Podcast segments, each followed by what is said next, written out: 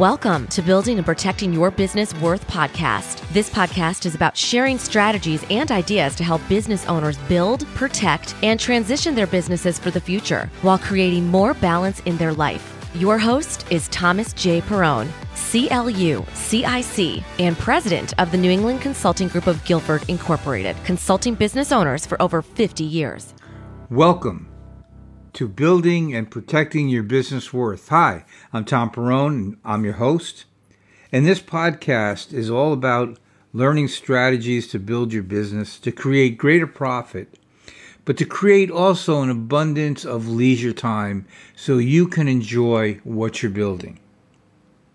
Today we have a wonderful guest, and I would like to introduce to you Jeff Swiggett, welcome to Building and Protecting Your Business Worth podcast. Jeff, I got to tell you, I've been waiting all week to do this one. Uh, me, me too, Tom. Thanks for having me on. Well, well you're quite welcome. And Jeff, uh, I want the audience to know who you are, and uh, we're going to talk a lot about business today. But uh, let's give them a little bio of who you are. Um, he is the owner. Jeff is the owner of and principal of VR Business Sales of New Haven, which is an M&A advisory firm working with owners of businesses valued between 1 and 25 million and seeking to sell their business.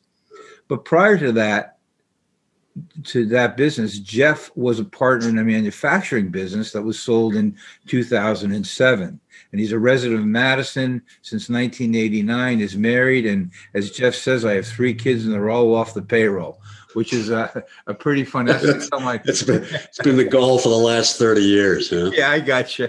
Uh, we all can relate to that. Jeff's quite unique. He's he's. I mentioned today that he's a, a, a walking hard drive of knowledge. He's very good at what he does. He's got a fantastic reputation, and uh, he knows he knows business. But a nice thing about Jeff is he was in business, so when he talks to businesses, he talks in terms that they understand. So, Jeff, you know, I want to rattle your brain a little bit. The first thing maybe is to really ask you how you got started in the business of being a broker. Yeah, so you know, I, I, I sort of stumbled into the profession. Actually, we are, you know, I, I don't have uh, kind of any kind of a investment banking background or M&A advisory background. I mean, it was, I was partners in this many, I have an engineering degree and basically worked in a lot of various uh, manufacturing related ventures for a number of years. Um, but the last of which was owning this business that a manufacturing company based in the Norwich area that I owned with a partner and we sold that in 2007. And, um, you know, at that time I was I still had kids to get through college, so I mean, it was I couldn't retire early on the whole thing, and uh, um, and I, you know, I was young enough that I really wanted to do something else as well, and and started to look for another business to buy, and um, um, got started working with business brokers to do that, and then kind of got interested in what they were doing, and then just decided to to do it myself, and and you know, I, I, I, didn't have a transaction background other than other than the business we sold, and and uh, um, so I, you know, I, I decided to hook up with a national franchise called VR Business Brokers, which is uh, you know probably the country's oldest business brokerage group. They were founded in the late '70s, and and they're about you know 45 individually owned and operated offices, and I started the office in New Haven to do that. So uh, and that was back in you know, fall of 2008. Actually, I signed my franchise agreement the day the Le- Lehman Brothers Bank collapsed. So it was, wow. you know, we, we, we had only one way to go, and that was up, hopefully. yes. So we, when you're starting something like that, it was probably not a bad time to start. Well, it's interesting because that's the next question. You obviously you've done very well because we know you have a wonderful reputation. My my center of influences and people I work that are in your business in the sense of being part of what you need as a business broker to uh, uh, these people in inventory to know about is um, you've done very well and you've grown your business. So the question would, what as a business owner, what are some of the things that you've done to grow your business over the last 13, 14 years? Yeah, you know, I, th- I think uniquely in my business because I didn't have a background in the in the, you know, in, in doing kind of uh, advisor transaction work on behalf of, of owners. Um, you know, I had to learn a lot. I mean, and, and, frankly, what we did is when we first started, we were we were kind of doing the classic business brokerage thing, which is you're selling liquor stores and pizza shops along with manufacturing firms. Well, really, the, the reality is those first couple of years, we were just selling very small businesses, you know, main street businesses.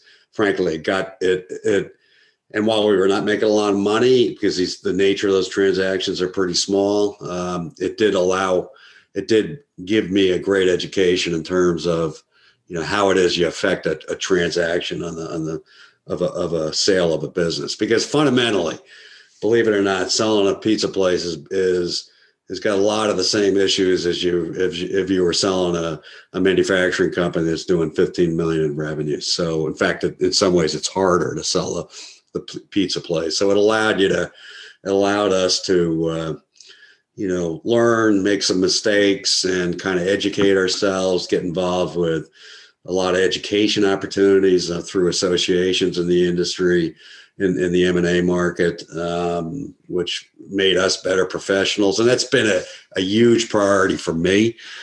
I mean, is to go through is to take advantage of of all of that that is out there in terms of becoming a better professional, a better M and A advisor, and uh, you know, I think as we, we as we got along in the business, it was a real priority for me and anybody who was working with me to be a real professional. In other words, I want people to that I that deal with me to say, you know what, that guy really knew what he was talking about. He really helped us out, or you know, he pointed out some things that I didn't understand, and and uh, I wanted to become a real value to it. And I think that's, I think by and large, we've been successful at that. Yeah, and, it's, and it and it differentiates us from a lot of other people who get in this line of work. You know, from a background like me. I think also having, you know, having run a business or owned a manufacturing business and just being able to understand kind of the nature of income statements and costs and and uh, balance sheets and all those issues uh, helps a lot. You know that that that gave me a pretty good financial background, although I'm not a financial guy. You know. Yeah. Well, the interesting thing about you that's that to me is very interesting is um, you're in a profession where you can read about it and learn about it and have academia all your life about it but until you do it it's a whole different world and your your education really was built around doing and and again and you're right the manufacturing business obviously gave you a, a focus of some of the things that happened in business because you ran it but i mean that's such a great place to come from when you're advising clients you know? Right. Uh, it's not theory anymore it's what i've been doing you know? Right. Um what two parts to this question and it's it's really about the concerns that not only you might have as a business owner but the question is what most concerns you about being in business? That's one jeff. But then that's for you. But the other one is what do you see that concerns people that you speak with that are in business? So it's two parts. Yeah you know i think um, in, in one form or another i've been in business for myself for you know, 30 years uh, or over 30 years, one form or another. And, um, you know, it's, I, I, guess for all business owners, it's, uh, it's, I, and I think frankly, ones that are successful, they're always looking for that next sale. You know, I mean, that you can never forget about the fact that, that you're only as good as that next booking and, and, uh, you know that's something. And for us you know for 13 years of doing this it's really i get a transaction done and i can feel good about 15 minutes of it and then i'm looking to get the next one done. And we're always looking for for developing relationships with with owners who are who are had not engaged us but may engage us a year or two years later something like that. So it's the most important thing i think you can ever do is just stay focused on developing your market whatever it may be in whatever field you're in. Um, you know, it, it you know, sales pretty much drive everything. And, uh, um, and if you're not focused on, on doing that. And whether it was any business I was ever in, it was always the same thing, you know. And uh, same thing true in this profession for the last 15 years. You can't, can never, you can never, never let up on it, you know. I, I and I and you have to, you have to just continually put your, you know, shoulder to the grinding wheel to do it, you know. Otherwise, you, you, you find yourself at some point with declining revenues, you know. Well, like my good friend Bill Dorr, who's a marketing uh, person for professionals, says if you don't, you can you could build the best widgets in the world, but if you don't have people in the waiting room wanting to talk to you about it, you got nothing. So I right. get it. But you know, Jeff, you uh, one thing you've really put time in is being a professional broker. And I have to believe your attitude about making sure you did the best you could for the for your client is really very helpful in getting referred into new business because of Right. your professionalism. So that certainly is something to put the time in and and, and pay the price to be professional because it is a price to pay somewhere along the line, time or whatever. And do you feel that's that's similar to other business owners that you've spoken to about the transactional part of the business? Yeah, so I, I think it's uh, you know I, I think whatever whatever business you're in or whatever market you serve, I think there's always a nuance to it that uh, you know you need to understand. And if you're going to deliver a good product or a good service, you know it's a constant education to figure out how to do that and be better than the next next guy. So uh, um, you know I think uh, you know often and, and in particular in this business you know, in in the brokerage business and the M and A advisory business, um, most owners, particularly in the market that we deal with, that's that's you know their business is valued between one and twenty five million bucks, so they're typically family owned, owner operated. Uh, it may be the guy who started the business. Um, so when I talk to them and when they engage me, we're probably the first time they've ever sold something. So they've never been through the process and they don't really understand it. It's a, and, and they, they, you know, there's no reason they should. And uh, so I, I think that, that it is, it is vitally important for me to, to educate them on the process and, and so they can set their expectations, understand what's going on.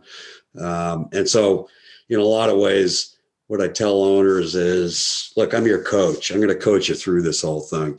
And um, hopefully you're going to listen to me. And if, the more you listen to me, the better off everybody's going to be. And, uh, you know, we're to, we're to work together to get this done. So you, you sort of build a team and, and I coach them through it. And hopefully it's a good transaction through the whole end. So, so to be a good coach, you really got to understand your profession. You just got to understand it really well. And, uh, you know, it's like anything else. Well, you know, you bring up a good point, which I'm going to talk about later, uh, because in my book, I talk about developing the team with the advisors because you can't know everything about what's going on.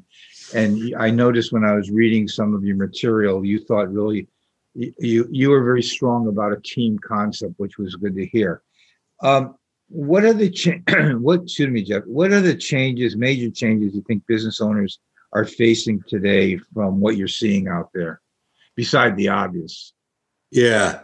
So, you know, in our market, it is, you know, I, I mean, I, I think there's, we've been, and, and people in my industry have been talking about this a long time is that, uh, you know, there's a, a huge pool of businesses owned by baby boomers who are, you know, and I'm a baby boomer and I'm, I'm right in the middle of that demographic. And, and, uh, a lot of these folks are getting to an age, you know, where they have to make some choices to do something with their business. And so, um, you know, as, as, and, and really you got, you know, a couple of three options with any business in terms of exiting is you can either, either sell it to your employees, you know, give it to, or give it to your families. You can try to sell it to somebody on the outside, or you can liquidate it, you know? So if you want to, if you want to choose to do sell it if there's no one in, either in your family or among your employees or managers who want to buy the business or are capable of owning the business then the choices get down to selling it to the outside or liquidating.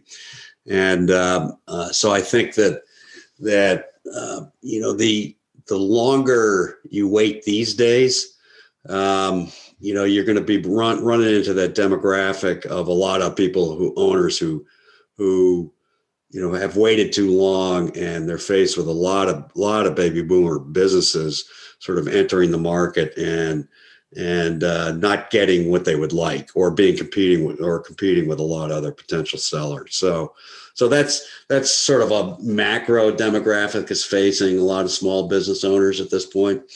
Um, i think in the last year what's faced a lot of business owners is certainly the effect of of kind of the pandemic um, you know, it is, it's really seized up the transaction markets last year. Uh, I would say that actually that's, uh, and the effect of that has been is it's pushed everything out, pushed a lot of transactions out about six to nine months. I would say actually 2021 is going to be, I think, a good year for for transactions. I mean, we we see that in our own business. um, so so I think it is despite everything that's going on, you know, in the near term, I think it's a it's a good time to sell. Money is is is cheap, and there's a lot of capital out there looking to invest. Um, so in the short term, I think it's a good time to sell. In the long term, I think the longer you wait, the more difficult it's going to get. You know, um, I just finished a, a white paper that I'll publish next week, and it's exactly on what you just said, Jeff, about the market for baby boomers. You know, from 1945 to 1964, we had uh, 9 million more people, maybe even more. And our generation wanted uh, wanted to start businesses. The money was there, but the Generation X people, the younger people, uh, they not didn't want necessarily to work 80 hours a week. Right. you know, but we as boomers live to work. They the xers work to live and, and acquire things. So like you said it's tougher. That market has shrunk by 23% of buyers. Let's put the population. Right. so in, that being said it just says more and more that the baby boomers still have a good market uh, because of low money rates and and they want to but they have to do the planning in advance. They just can't yeah. up right yeah. And, and, and say, I want to sell. Let me call Jeff. He'll do miracles for me. That's not right. the way it works, right? Right. Um, but that's I will say. I'm sorry. Yeah, you know, I will say one thing that even since I've been in business doing this business over the last 13 years is is real that has created a whole whole new level of buyers out there is the rise of private equity. And when I talk about private equity, I'm not talking about you know the guys you read about in the Wall Street Journal. It's really uh, you know in the U.S. there's sort of seven to eight thousand private equity groups. People will call themselves private equity groups, and you know most of them are dealing into what we would call the lower middle market, which are companies valued between you know 15 and 150 million, and um, you know that is is so if, if your business is sort of in that you know valuations of from 5 million to 20 million it's going to attract there's a whole gang of buyers out there that didn't exist 15 years ago. And so i think in, in some ways you know for for it, it is replaced sort of a lot of individual buyers who may have wanted to buy that company with more professional buyers is a better way to look at it. Yeah and so, uh, you know, it is a, it's, that's a new thing. New meaning, meaning over the last 10 years, it's really accelerated.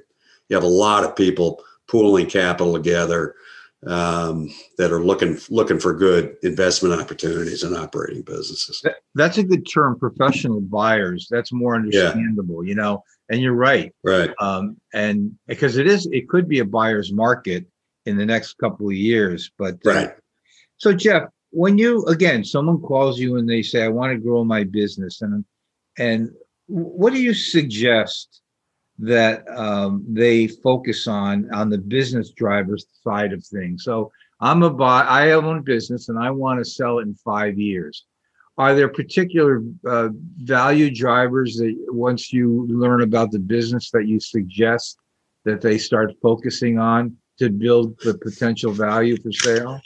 Yeah, I, I mean, I think the um, you know the the the most basic thing I think a, a, a company should do is to improve their and we, we see this a lot is to to get their their financial reporting really pinned down. And when i talk about financial reporting it's not just just putting in you know entering everything into quickbooks. It's really quickbooks is a very powerful accounting tool that can do a lot for for almost all companies but it's to you ought to use quickbooks to its fullest capacity. In other words for instance when you talk about the private equity community when they do a due diligence on a deal, um, they got a lot of smart young guys who are taking a look at it, and what they're really going to focus in on is is kind of what your revenue streams are, what they look like, how they segment, you know, what markets they sell into, who your clients,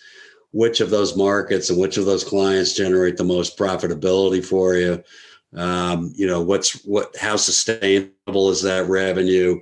So I think that what I would encourage people to do is to really kind of segment their financial reporting as much as possible to give give people as much definition uh, to to how it is that you're making money and where you're making money and how sustainable those revenues are, uh, because that's in, in any business we look at, whether I do evaluation or otherwise, that's the most important thing in terms of trying to really understand it. So so it's getting, you know, it's spending the time a number of years out from from your business to really get your financial reporting in order because it, it, one it'll make you a better business and two when you when you get when you get time when you go to sell it's gonna it's gonna uh, help you out. It'll make the transaction easier and give you a better definition on, on what value is.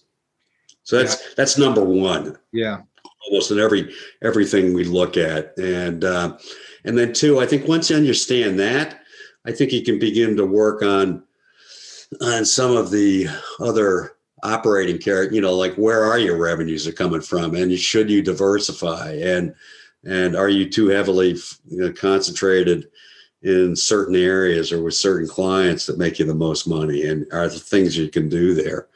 Um, and then so i think if you can pin that one down and, and work on that then i think that begins to drive a lot of sort of operational thinking about you know being becoming more profitable driving out cost all that kind of stuff plus i think it begins to get you to focus on your your management team and and uh, you know who's doing what and and uh, you know i think having a good organization in place uh, and having good financial reporting. I mean, it's the difference between selling a business for, you know, four times adjusted EBITDA versus six times adjusted EBITDA. It, it, whatever investment you have to make in the thing, it it it, it pays off big time when, when you go to sell it. You know. Well, yeah, and you know, you make a good point because it, there is a there is a, a systematic way of looking at value drivers, and certainly the financial picture because these people buying these companies they want to see growth and other opportunities right they also they also uh, want to see a good management team and maybe even a business culture because uh, from my experience buyers don't really want the owner there too long if they're going to hang on for nine months. They're more interested in the middle management team that's been in place. And that just creates more value i would think if you have a team that's willing to stay with the new owners. Yeah and i, I think that even if you're a, a business that's going to get purchased by a private equity group. You know what they're going to do they're going to do their own analysis of of you know they'll, they'll take a look at your financial statements they'll take a look at what you know how you indicate that you're you know where you're making money and, and how much money you're making. And then they're going to do their own analysis on and, and, that includes kind of what markets you're in what your management team looks like where its strengths and weaknesses are and frankly they're going to adjust your financial statements to reflect the model that they're going to create once they own the business. And that's what they're going to base their valuation on. So uh, you know it, it you may be reporting that you're making two million bucks in adjusted EBITDA, but the but the private equity group's going to look at it and say, you know what, we need to hire this guy and that guy, so we're going to take half a million out of that two million bucks in adjusted EBITDA, and the real value of this company is going to be based on on you know 1.5 million dollars in adjusted EBITDA, so we're going to pay you this, as opposed to what you maybe you thought you were going to get, and. Uh, uh, so I, I think the more you can define that and the more you can can design your business so that you have a really high functioning business that would be attractive to a professional buyer, you know, the better off you're going to be. And and Jeff, having a key or next level management is really a, a tremendous value to fu- this future sale. But what do you suggest to business owners when you're talking about a management team uh, how to keep their key people in their business long term. Yeah, I you know I think it's uh, um, you know it's it's it's just uh, from from my perspective it's probably paying them well and keeping them happy you know and so i and then treating them fairly and in any other organization i've ever worked with at least it's it's been a long time since i've worked for somebody so I, I just assume that any success I ever had keeping people around was based on that. I know they might tell you otherwise. So, so, uh, but, uh, you know, I think, I think it is, um, just having good talented people around is always, is always a plus, right?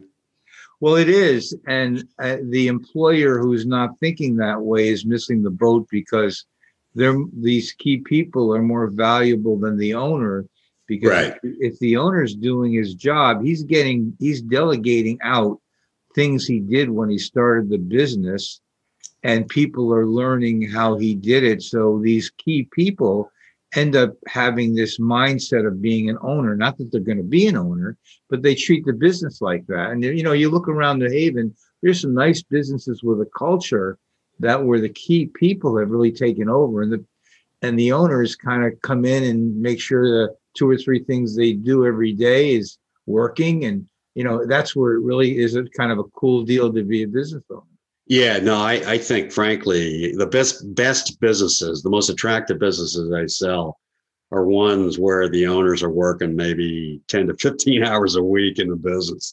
So i think it's and and uh, you know I, I there's there's nothing worse than uh, you know trying to sell a business where the owner is in there 60 70 hours a week and and has created a situation where it's heavily dependent upon them being there 60 70 hours a week but they want to leave the business when they sell it. So i think i think that creates all kinds of problems for a potential buyer. You know if you, if you create an organization where you don't have to be there that much then uh, boy that that's uh, that's that sure is attractive out there you know to potential buyers. It really is and i i've seen it. In my practice i i, I got it down to 80 days a year working to run a multi-million dollar practice right i learned how to do it and I, have seen clients of mine and uh, my nephew is one of them owns new england collision he he works 16 hours a week and he's got a multi-million dollar business he and his partner so it, it really becomes it gives you that ideal business life that you're always looking for. That's why you go into right. business. So, it, it, Jeff, so let's say uh, again, I'm a business owner and I'm thinking about buying, and I haven't fine tuned it yet. I'm really not sure, but I'm just toying with it. Is that a good time for them to call you and have a chit chat with you about things they need to be doing? Yeah, I you know I think that that often I mean what I tell sellers is look wait you, yeah owners is that is that you know whether you're going to sell now or you're going to sell 10 years from now have, have us come in and talk to you and give you an opinion of value. I mean for, for nothing i'm, I'm happy to do that. Um, we'll just give you a read on what we think the you know take a look at the business. We'll do sort of a you know talk you more about kind of your business take a look at your revenue streams and then kind of recast your financials to to adjust the EBITDA numbers, and then we'll come back and and give you what we think the market's going to bear on it. And I think once you have that number, um, it, it, gives you things to think about. And and when I talk about things to think about, is okay, what do I do to improve this number? or for that matter, you go to your financial planner and say, "Hey, do I need to improve this number to do what I want to do in retirement?" And you know, if you do need to improve that number, then then you start thinking about you know what you need to do over the next five to ten years to get get it to where you want it. But but you can't have those discussions until you really understand what the market's bearing on it. So I think that once you get that number, it begins to generate all kinds of thinking there. And uh, so I'm always happy to look. I I you know I've been doing this 13 years. I you know the other day I got a call from somebody I did a valuation for eight years ago, and uh, you know that person wants to wants to go to market soon with his business. So I think it's. Uh, you know, I think that's that's the kind of thing we're always happy to do, and and it yields results for us personally down the road. But I think it's it's also smart that the owners know what they're getting into, because there's no worse situation for us than than than owners having to sell their business because of some reason. It may be a health issue or a family right. issue, right. and then not being in a not understanding really kind of what the value of that business is when they have to do that. So yeah, I um uh I, I agree with you. And, you know, a lot of business owners think they know the value of their business. And in most cases, they really don't. Uh, right. They think they do, but they don't. So having a conversation about value. And here's another point, too. You know, if you're a business owner and you're using your business corporate checkbook to do a lot of things for your lifestyle, which you can, you know, it's one thing to sell your business and after the fees and the taxes end up with this tidy sum. But when you look at the safe money rate of return, will that income generate the kind of lifestyle you've been accustomed to? Pay for your country club, your car, you know, those types. People forget about that. Right. Because the, the interest rates are low and you're not going to gamble on your life savings, which came from your business. Right. Um, so having this discussion with you where you can explain to them how valuation works and what they need to do is certainly probably the most the best hour or two of their their year because right. they get set straight. Yeah, I mean, a part of it, part it, part of it is not just giving them a number too. I think we can take a look at businesses and the type of business they are, what markets they're in, at, you know, what their client base looks like, and we'll look and tell them, look, this is what I think you, the business is worth. I think this is also the way the terms of a transaction are going to go down. You know, maybe you'll get all your money up front, but maybe you won't. And if you don't, then then you can expect this amount down, and probably it's going to be paid out over time in this way. So I think I think it's it's not just a price you got to give them. You got to kind of give them perspective on what the what the nature of the transaction looks like. Yeah, and so they can plan from there as well. You know. Do you, find that uh, business owners put too much wealth in their business without a plan to get it out? Um, yes, I mean I th- think that's probably uh, that's the rule and not the exception. I think it is, you know, the the the owners who, yeah, I mean, the best ownership position to be in is is is one where you've managed to set aside a fair amount over time and in your retirement funds, and and then you on top of that, you know, you still have the whatever value you can get out of your business to to you know, to uh, cushion you additionally on that. And so I think it it takes a lot of pressure off the owner to sell a business for a set price. they can be more flexible in the sale. Yeah. Um, and and but for owners who haven't done that, you know, it, it can be pretty dicey.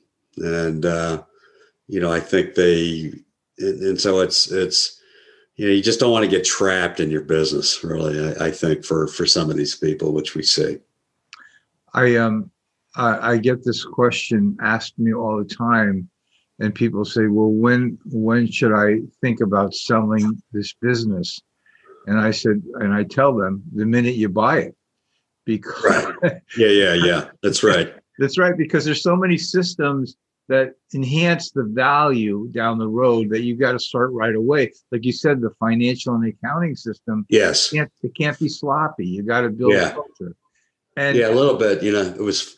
Yeah, I mean, I think it's um, and you know a lot of owners that you see they, they didn't get in business to you know develop their financial systems and and in terms of operating their business, but you know, I, I, think back to when I was partners in this manufacturing company is that, that the, my partner was a former CFO, CPA. He owned another business. He, I ran this business, but what he did for me, and I probably would not have done on my own, is um, that association and that partnership put in place from the get go a really good, strong cost accounting system in the manufacturing operation.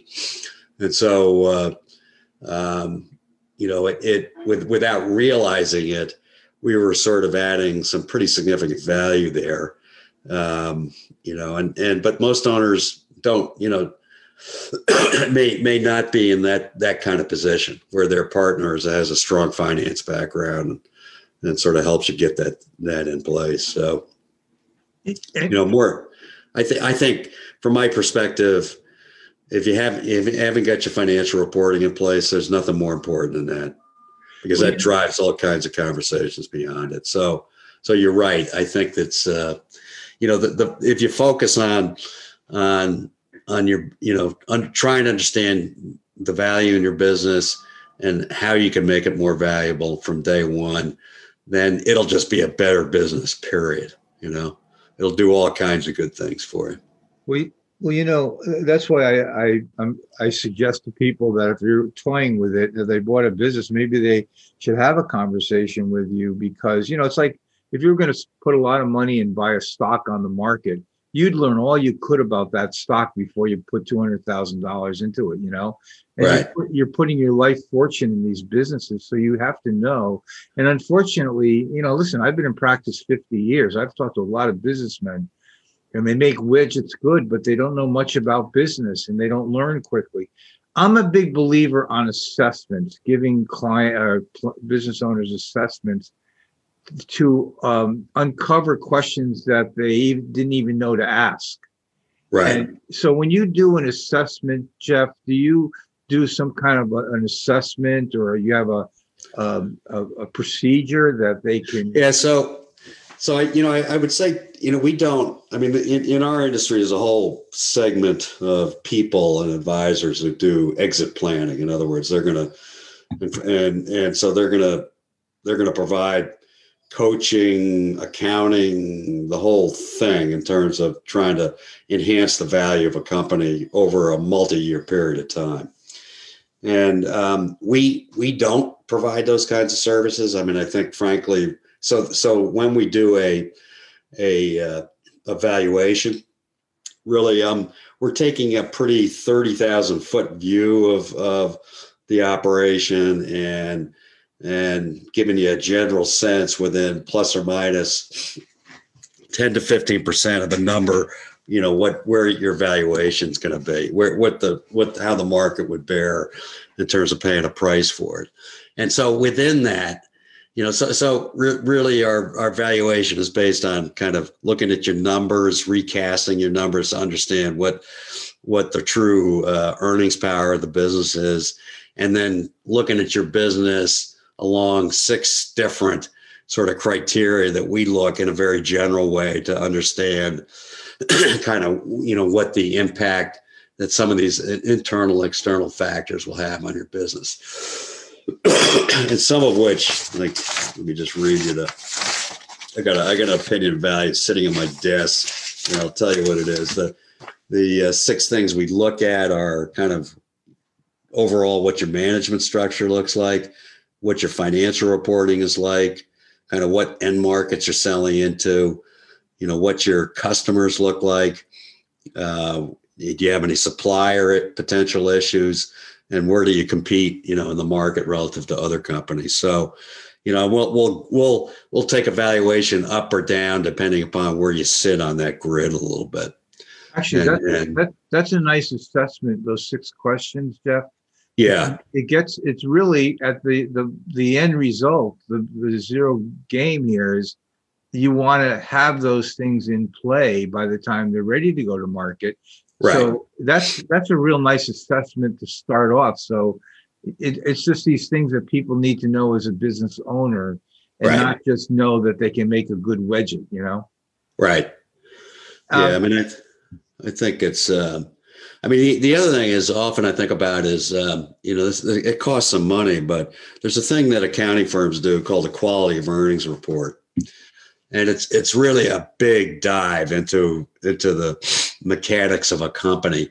Um, and and really the private equity community uses a lot as a precondition to they hire accounting firms to to generate these reports as a precondition to making the investment because in many respects it's an audit of of the entire operation and so uh, and it's sort of an analysis of of the strengths and weaknesses of the operation and the reliability of their of their revenue streams and, and financials and their earnings power. And uh, you know these things typically cost uh, you know 30,000 bucks to generate. But if you're if you're a company if you're a company sort of you know if you're an owner that has a business that's that's pumping out a million bucks a year I, I always say you know what? You got to spend the money to see what a, a, a what what kind of quality earnings you really got because it, it'll be real eye opening for you Yeah. and it's exactly what what what buyers are going to look at professional buyers are going to look at and so I think if, if that drops out, then uh, whatever drops out of that report is something you ought to work on. Yeah. And frankly, if you're making a million bucks a year, you can afford thirty thousand of it going to Yeah. to do that. You know. Uh, Yeah, no, that's no, that's good. That's good Yeah. to know. Uh, hey Jeff, let's come back to the M and A process. Um, can you tell us a little bit about the value of the uh, M and A process to the business owner? Yeah. So so I, I mean I think that that um, one one of the things we'd like to do we have a good business um, like right now I'm, I'm selling a, a you know a manufacturing firm a nice manufacturing firm that has you know it's highly profitable it uh, it's got a nice market serves a couple of good markets uh, it's it's grown through the pandemic uh, it's got a branded products, well-known products, got a good reputation. So I, you know, I the the way we take a the typical way of of running through a process to to to uh, to get them sold is that is that you know we'll draft up what we call the CIM. It's a confidential information memorandum, CIM for short, and really it's sort of the twenty to thirty page document which outlines gives a lot of information about the opportunity and we give to buyers after after they've signed confidentiality agreements. But we will you know for a company like that we'll design sort of a marketing plan that will be you know geared towards contacting either strategic possible strategic drop buyers or the private equity community or individual buyers that we know within our database may be interested. So once we have the CIM drafted you know we'll we'll put a kind of a two month marketing period together for that where we will go out to those you know that list of strategic private equity individual buyers and that that list may number may number you know 300 to 400 potential buyers. We outreach to all of them. I think that what what drops out of that potentially is you may get you know 50 to 60 nda signed on that well people interested in buying it. And then uh, you know you're running and that's that's through the first two to three months of a, of a marketing process. And at the end of that time i think what you're hoping through all those conversations and discussions is uh, uh, you're you're winnowing that down to 60 ndas turns into to you know 30 management discussions or meetings where we right now we're doing that primarily over zoom calls. Uh, and from that it may yield you eight to ten um, you know what we call indications of interest which is really sort of a, a one page offer on their view on what what they're willing to pay for the business and maybe the way way they're doing it. And then from that you select one to negotiate a, what we call a letter of intent on which which more thoroughly fleshes out what the what the nature of the offer the transaction is going to look like. And then you begin to you know settle on that on signing a letter of intent to uh, to bring a company, allow the buyer an exclusive period of time to do all the due diligence on the business and negotiate the binding purchase contracts with that. So, you know that that process, even when it's going quickly, takes um, you know five to six months. I say more typically, you know, any sale for us takes about nine months. and we're handling that all sort of with a lot of confidentiality. So in mind and and uh, you know who we market to, how we market to, and how we talk about the business is always a real issue for for sellers, and we're sensitive to all of that that they handle. If done well, you know, it keeps it keeps the world doesn't know that you're you're you're selling other than the people who are have signed confidentiality agreements for it. Yeah, which is important. That's true. Yeah, that's right. And what kind of businesses do you work with normally, Jeff?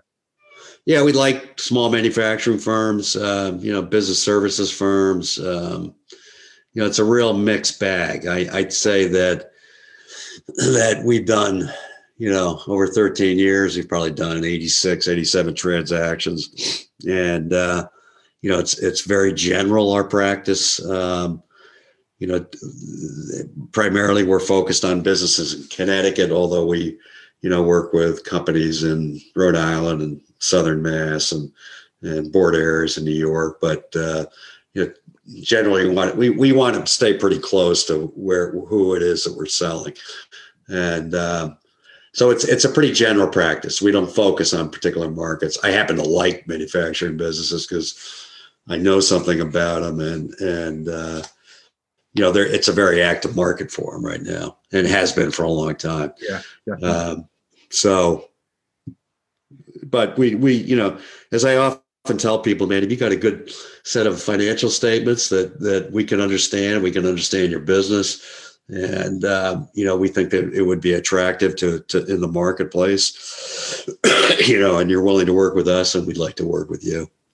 You know, uh, Jeff, you come out uh, with this survey in Connecticut. Um, this is a wonderful survey that you guys do with Marcum and Zangari's law firm. Yeah it's it's really succinct. It's easy to read. Uh, can you give us an overview of this year's report because we're running out of time, but don't rush. But yeah, give, give the and also where can we get this report? Um, you know, you can you can email me, Tom. I mean, I'm I'm uh, my my email is Jeff at J E F F S at vrnewhaven.com. And uh, you know, I'd be happy to to send you the the PDF file on that. Um, you know, I think we've been running this thing with Marcum and Zangari for this is our fifth or sixth year doing it, and uh, you know, we were sort of interested this year in terms of what people thought sellers would be with the effect of of the the pandemic, and you know, as it matched the transaction market, I think people thought it was going to become more of a you know not not so good for sellers, and that was the case. And and uh, you know I think people by uh, owners were looking to uh, um, you know defer their s- sale decision kind of until the, the the picture cleared, and that's what we saw sort of in, in the transaction market generally. Uh, so it, it very much mirrored what was going on with the national market here in Connecticut. It's, but there's, you know, there is a a as it does every year that it shows that uh, um, you know there's not enough focus on kind of the exit planning aspect of a of a, a company's business, and they really should begin to think about that more. Yeah, as a matter of fact, I was going to bring that up. But at least this year, um, uh, you have uh, more people that have at least an idea that they they're aware of uh, exiting, where last year it was 37%, now it's 31 uh, who right. didn't have a. So that was really good. And I noticed also, Jeff, that last year the sellers market had a was was pretty good. It's shrunk this year. It it shrunk, but the buyers market looks very very strong again in 2020, like you were talking about.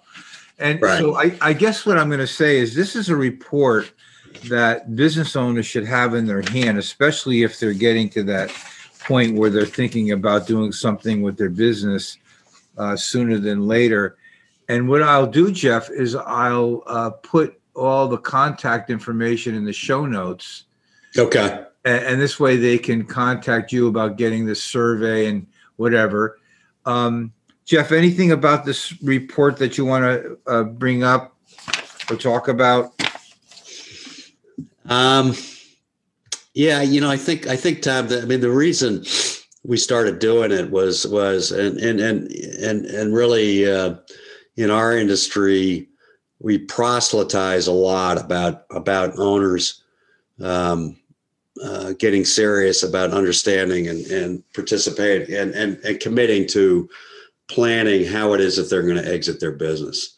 And so, you know, the reason we do it with a law firm like Zangari, Cohen, and, and Cuthbertson, and and frankly Marcum, you know, accounts and advisors, is that any any time if, if the idea behind exit planning is not that you just someday going to wake up and decide to sell your business, is that you need to build sort of a team of advisors who can help you how to get to that point where it's the time and the right time and you've done the right things to your business to to make it the best possible transaction.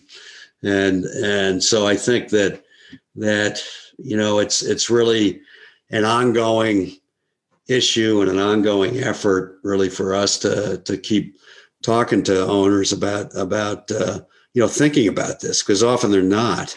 And um, um, you know i think it is it is uh, it's incumbent on them, you know, for for just feeling good about what what it is that they they've built and at the end of their careers to to make sure they get the most value for it and all the hard work they put into it. Yeah, and, you're, uh, you're, you're, right.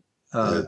A lot of hard work, a lot of money, and uh, and the dream. It's really the dream, and they can have yeah. a dream if they do the right things. Right. Right. Right. Um, Jeff, uh, I the I'll put your contact information, and so if anybody wants to talk to you or uh, give you a call to get to know you better, they can email you or call you. Is that all right? That sounds good. Yeah, and uh, I will also uh, make sure that if you want the survey, that you'll contact Jeff or myself. I'll make it available. Um, Jeff, thanks so much for taking the time uh, in your schedule to uh, talk about this subject. It's been one of my uh, uh important subjects uh, for most of my career. As a matter of fact, in my book, I spent a lot of time talking about value drivers for business owners and kind of reiterate what Jeff was talking about today. But he's the broker, he knows it better than I do. Um, so, Jeff, again, thank you so much uh, for coming on the show. Yeah, thank you, Tom, and, and I, I very much enjoyed it. Thank you, Jeff. Well, I want to thank everybody for tuning in and listening. It was a good show today. And uh, if you would help us out by subscribing, click a like. Uh, if you have any ideas or thoughts that you would like to share with us, please email me at tperrone, that's P E R R O N E, at N E C G G I N C dot com. And if you are a business owner or you know business owners that would like to participate on our show, certainly let me know. We certainly welcome everyone who is a business owner to help people out there that are running businesses with great ideas and strategies to make them successful. So, again, thanks for tuning in. I certainly appreciate it. Thank you for tuning in. Whenever you're ready to grow and protect your business while creating more balance in your life, here are three steps you can take. One, subscribe to this podcast. To request a free copy of Tom's newly published book, Unlocking Your Business DNA, email Tom at tperrone at necgginc.com com. And on the subject line, type DNA. Include your mailing address. And thirdly, take the one minute scorecard and report to see how efficient you are in your business planning. Email tperrone at necgginc.com and request scorecard. For additional information, click the show notes.